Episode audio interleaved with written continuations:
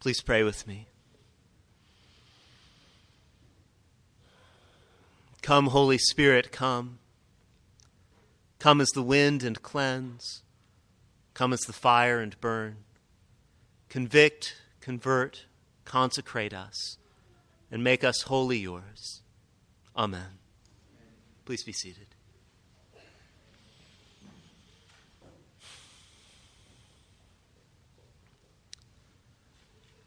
Today's gospel reading starts with an arrival and an announcement. Jesus' cousin John steps on the stage to proclaim that a new act is beginning in the great drama of salvation. And you can almost hear his voice resonating, fierce and intense and passionate. Repent, for the kingdom of God has come near. It's a message of warning but at the same time, it's also a message of invitation. It's a proclamation of judgment, but it's also a proclamation of a promise. It's a message of hope. That's not a word we hear in this selection from Matthew's gospel, but we hear it repeatedly in our epistle reading from Romans 15. And it's a major theme of Advent, it's a message of hope.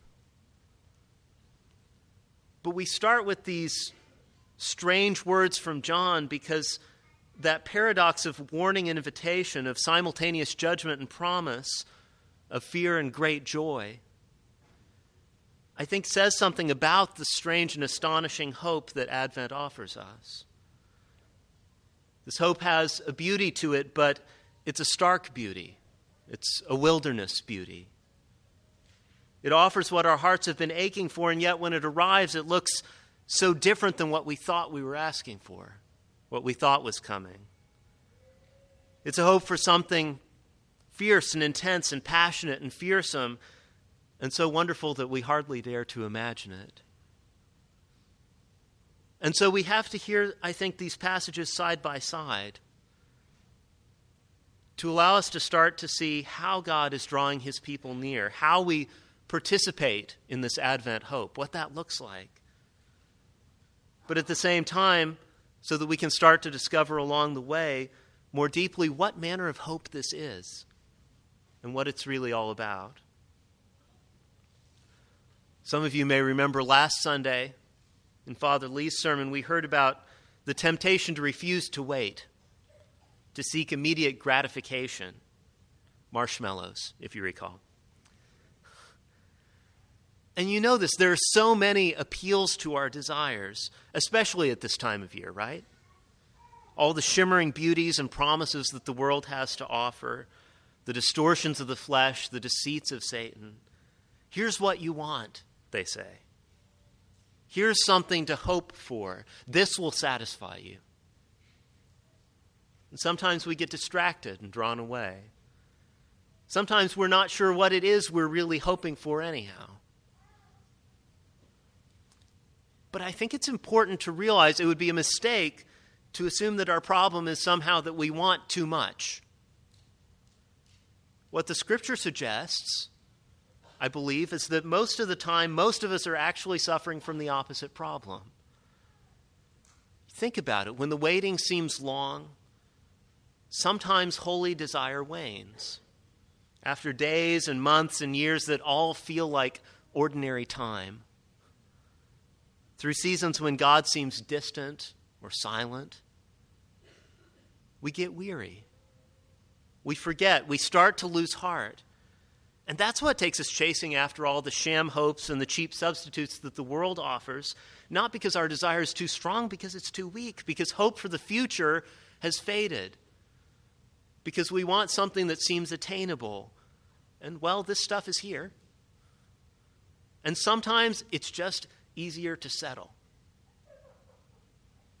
We tell ourselves, well, I'm, I'm just practicing contentment. No, you're not. But what's John doing down by the Jordan? He's calling them out. He's calling them back. He's stirring them up. Repent, he says. Through all the cacophony of all the world's substitutes, all the spiritual sales pitches, a single clarion voice says, Wait, stop, Listen, that's not good enough. a voice in the wilderness crying, The kingdom of God is at hand, has come near. It's not far away. Maybe it seemed that way, but not anymore. Turn and seek him. Make haste, pursue, cast aside whatever stands in your way, whatever slows you down. Here is your hope. If we struggle for a desire with, for we know not what, Advent doesn't make it easier. Right? Advent makes the ache more acute. It makes it worse. Advent says all that this world has to offer is not enough to satisfy you. It stirs us up in a way that demands a radical break with the world as usual, that calls us to repentance, because our hopes have to be cleansed. They have to be purified. At the last, they have to be taken to the cross so that hope can rise from the dead. The way of hope, you see, the way back home, is the way of ongoing repentance. Ongoing because, let's face it, that's not something that happens all at once. We have a whole season for this, right? You have to stay at it. And I think that's intuitively obvious if we stop and think about it. A hope that doesn't seek, that doesn't desire, that doesn't draw us onward, what kind of hope is that, anyhow? James tells us faith without works is dead. The same thing holds true here. Hope without a search, if it's not dead, it's at least on life support. What does St. Paul say? So that by steadfastness you may have hope. Steadfast searching along this way of ongoing repentance. That's how we enter into the hope of Advent. But you may have noticed Paul adds something else to that. He says, by steadfastness and the encouragement of the scriptures. You see, when John stands up and starts to proclaim that the kingdom of heaven is at hand, that God's kingdom has come near, he's saying the rule and reign of Almighty God is upon us. And he's the last of a long line of prophets who have foretold that God would finally act. Matthew says, John himself is the fulfillment of one of Isaiah's prophecies the voice crying in the wilderness, Prepare the way of the Lord. These prophets have said God is going to act on behalf of his people to set things right. And they've been waiting for this for so long. But he's saying, Listen up. The day has arrived. It's here. The promises of Scripture are about to be fulfilled. And then he says something more about one who follows after me, one who's stronger than I am, one the strap of whose sandals I'm not worthy to untie. You know who he's talking about. Paul writes Christ has become a servant of the circumcised on behalf of the truth of God in order that he might confirm the promises given to the patriarchs. What Abraham saw from afar, all the way back from the beginning, it's happening. It's happening now. And there's encouragement here for those of us who have been waiting and who have been hoping, some of us it seems like for so long, to see God act in our own lives. It's encouragement for us who still await the Savior's second coming in power and great glory, who've been waiting for so many years. Because the season of Advent allows us a kind of holy double vision as we stand with them preparing to greet the anointed one who's to be born. We also stand on the far side of all that God has already done in and through the birth and death and resurrection and ascension of his Son. We're here because of that. And that arrival, this is what John is pointing us to. That arrival is our assurance that God is trustworthy and true, what he says he will do what he announces he will accomplish. Jesus sets the seal upon the promises of God. And the best is yet to come. We hear St. Paul start throwing around all these words from Scripture Rejoice, O Gentiles, with his people. Let all the peoples praise him. The root of Jesse shall come, the one who rises to rule the Gentiles. In him all the nations shall hope. Because the salvation that is made known through the Messiah of Israel is for more than just Israel. The promise that was made to Abraham and to Isaac and to Jacob wasn't just for them.